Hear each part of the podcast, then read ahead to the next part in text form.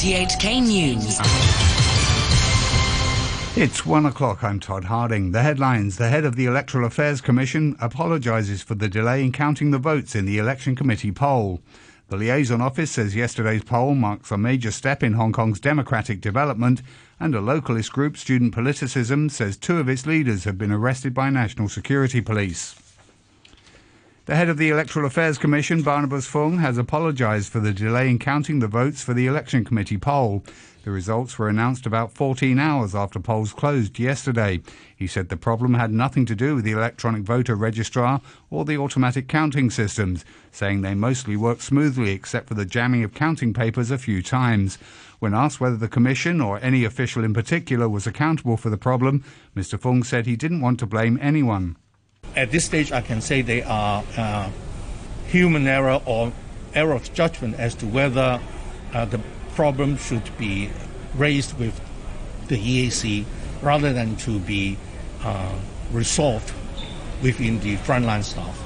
Beijing's liaison office here says the holding of yesterday's election committee poll marks a major step in Hong Kong's democratic development with its own characteristics. Vicky Wong reports. In a statement issued through the Xinhua news agency, the office said 1,448 new members had been elected. It said the poll was the first successful practice of the new electoral system, setting the political rules of what it termed patriots administering Hong Kong and anti China disruptors out. It said the new system would lead Hong Kong out of what it described as the pan politicization whirlpool. The statement added that democracy had taken a solid step forward and that sound governance had become truly possible. At a press conference, the DAB chairwoman, Starry Lee, said people shouldn't compare this year's election with previous polls, as this was the first election held after Beijing changed the election rules so only people deemed patriots could participate. She said the election committee was inclusive. I think everyone who can get in is a patriot regarding the policy initiative or policy suggestion, of course, uh, uh, uh well, even, even within the one, 1,500 uh, members of this committee, we may have different view. Therefore, I think this is inclusive in this regard. Uh, we, first of all, make sure that everyone who get in is a patriot, and then uh, we allow people to have constructive view to improve the policy implementation of the administration. In all, the DAB won more than 150 seats in the 1,500 seat election committee, nearly half of the contested seats. Ms. Lee said the DAB would, of course, consider nominating its party members first in the upcoming LegCo elections. She was asked whether the DAB would nominate candidates from other camps. We will look into every candidate if they ask us for nominating.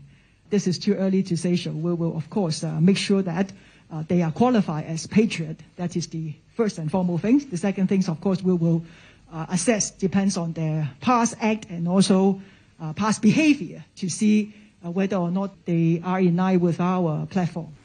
The Federation of Trade Unions won 76 seats in the election. Its president, Stanley Ng, said he was satisfied with the result. Commenting on the prolonged vote counting, the Federation's Vice President, Alice Mak said the Election Affairs Committee should make sure the same problem doesn't arise in December's LegCo poll. They have to review the whole process, how to uh, eliminate any uh, complex procedures and how to enhance the efficiency. And I will also uh, follow up this issue in the LegCo. I'm going to raise this uh, in the coming LegCo meetings. And I hope we can come up with some solutions and to increase the efficiency of the counting process in the coming LegCo election. Executive Councillor Ronny Tong was elected from the legal subsector. He said the voter base might have been a lot smaller than in the last election in 2016, but his sector's 100% turnout showed that the system was representative. Both the Bar Association and the Law Society had cast their vote. The fact that they do participate in this election demonstrates that they are exercising the voting rights on behalf of all members of the profession. Tik Chi Yuen from the third side won a seat in social welfare, which was the most competitive subsector. He said voters had set aside political views in this poll. Most of the voters quite concerned about the welfare agenda instead of political agenda. They find that this time is not a political competition. The candidates compare their welfare agenda, their proposal. So it aroused the interest of the voter. This is quite different in the past. In the past, the political intentions is a great influence about the result of the election. But this time, I think professional welfare agenda is more important than the political agenda. A localist group, Student Politicism, says two of its leaders have been arrested by National Security Police this morning. No details were given.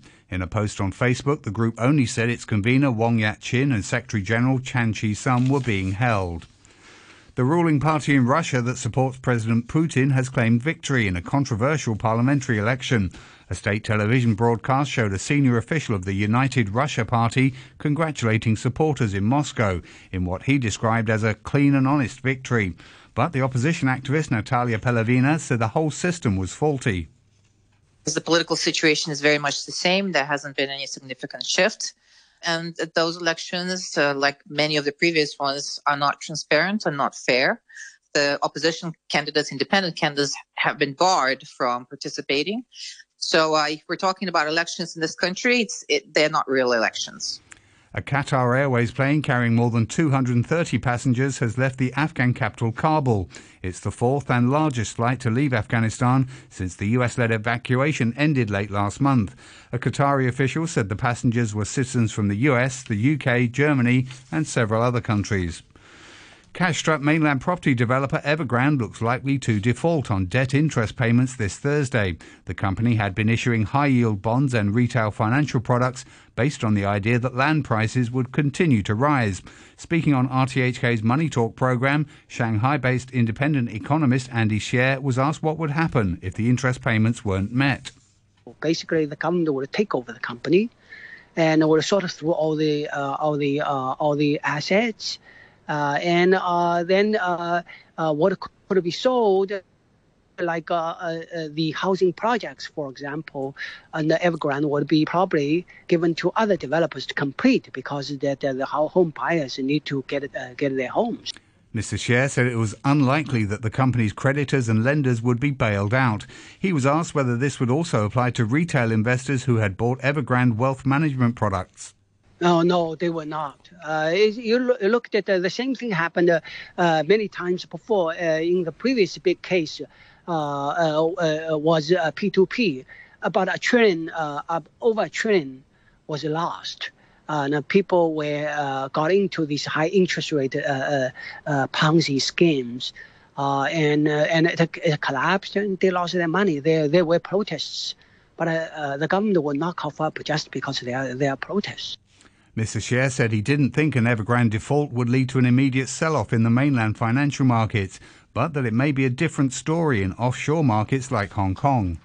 The government is good at uh, uh, preventing something like this from snowballing because the government has, uh, controls the financial system. Mm-hmm. So uh, you you cannot like uh, uh, the lenders cannot seize assets and liquidate and then drive down asset prices. So, uh, so uh, uh, that's why the China hasn't had a, a, systemic crisis yet because of the the government's control of the financial system. But this time it's a, a bit different because there's an offshore component. Um, the the property developers borrow tons of money in Hong Kong. Uh, uh, in bond market, uh, it's obvious there are hundreds of billions of dollars of bonds are listed. They also borrow a lot of money from these lending funds. Uh, this industry in Hong Kong has grown enormously over the last 12 years by over 10 times.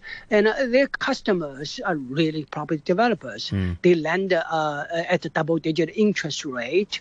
Uh, on the on the uh, uh, under the the the belief that Chinese property market would go always go up and, uh, the, the, government will, will ensure it will go up. And when mm. push comes to shove, the government will pay the, bail them, them out. Mm. Uh, let's see this time.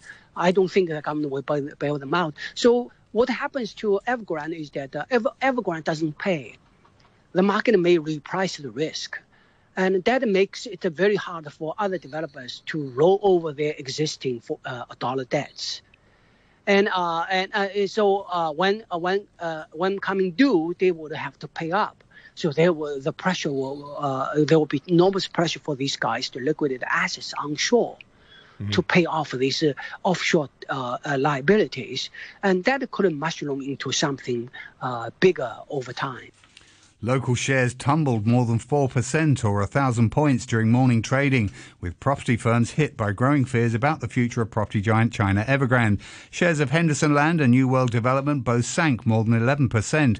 Evergrande saw its shares plunging by as much as 19% to their lowest in over 11 years. A short time ago, the Hang Seng Index was at 23,956. That's 974 points down on the previous close. Turnover stands at $80 billion.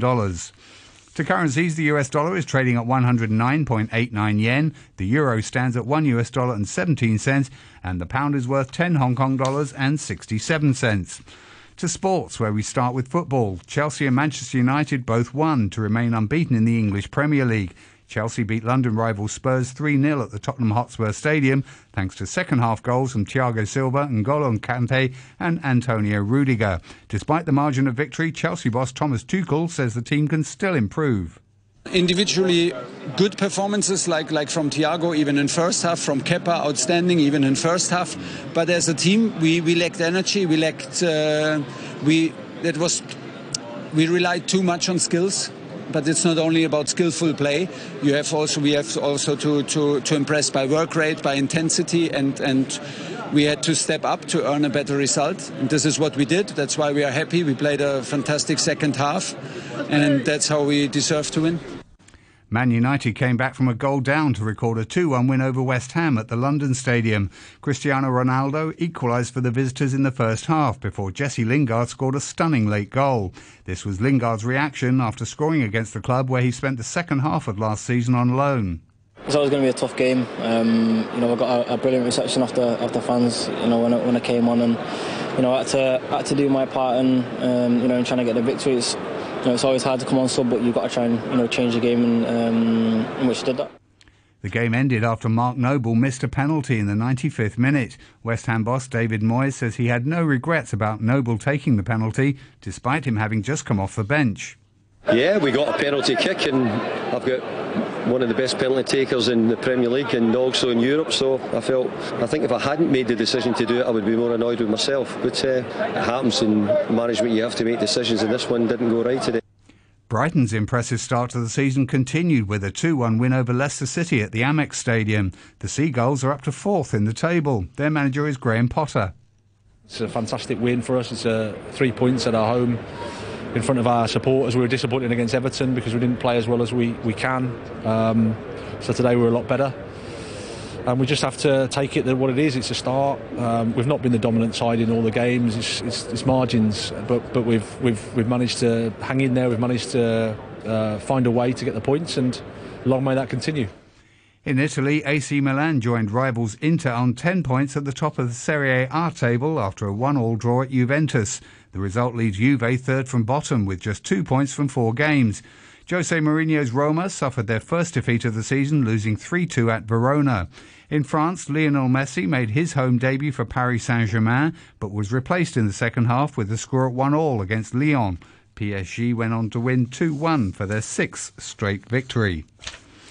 The New York Yankees are falling behind in the race for the Major League Baseball playoffs after they got pounded 11 1 by the Cleveland Indians. Yankees ace Gerrit Cole gave up seven runs over five plus innings of work, while Jose Ramirez drove in four runs for Cleveland. The result marks the first time in 13 years that the Yankees have lost consecutive games by eight or more runs. They dropped to a game and a half behind Toronto for the second American League wild card, two and a half behind Boston, with 12 games left. To the weather forecast, it'll be very hot this afternoon with sunny periods, a few showers, and isolated thunderstorms. It'll be mainly cloudy tonight. Winds will be light to moderate easterlies. The outlook sunny periods and isolated showers on Wednesday for the Mid Autumn Festival and on Thursday. Cloudier with a few showers in the latter part of this week. The temperature at the moment is 29 degrees Celsius, humidity at 86%, and please be advised the very hot weather and thunderstorm warnings are both currently in force. To end the news, the top stories once again. The head of the Electoral Affairs Commission apologises for the delay in counting the votes in the Election Committee poll. The liaison office says yesterday's poll marks a major step in Hong Kong's democratic development, and a localist group, Student Politicism, says two of its leaders have been arrested by National Security Police. The news from RTHK.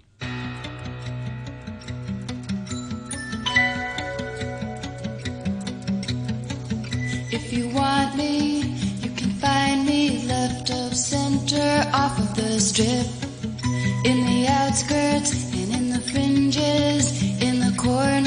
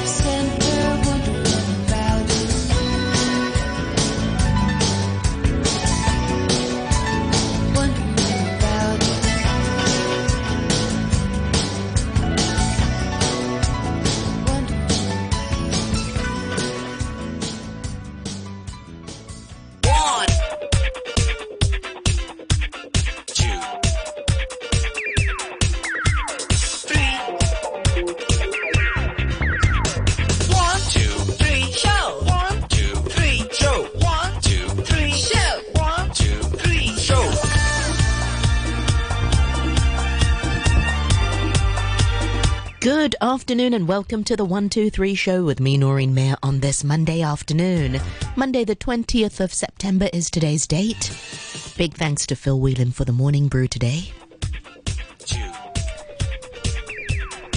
We have a busy program. Since it's Monday, we're going to kickstart the week with a bit of health and fitness. And today we'll be catching up with fitness coach Nathan Solier about how walking five kilometers a day can help us keep in shape. That's right, not as hard as we think. I'm sure we'll be able to fit it in somewhere throughout the day, sort of. And we'll catch up with Nathan just after the two o'clock news and after the two thirty news. This week on Trash Talk, Marcy Trent Long speaks with Joshua Wong, who's the corporate responsibility and sustainability manager of Hong Kong and Shanghai hotels, about the sustainability efforts throughout the years, as well as the upcoming Hong Kong Ocean Economy Summit. So a lot to learn after the two thirty news from this week's Trash Talk. And as usual, we love hearing from you. Feel free to join us, get in touch with us. The email address to do so is 123show at rthk.hk.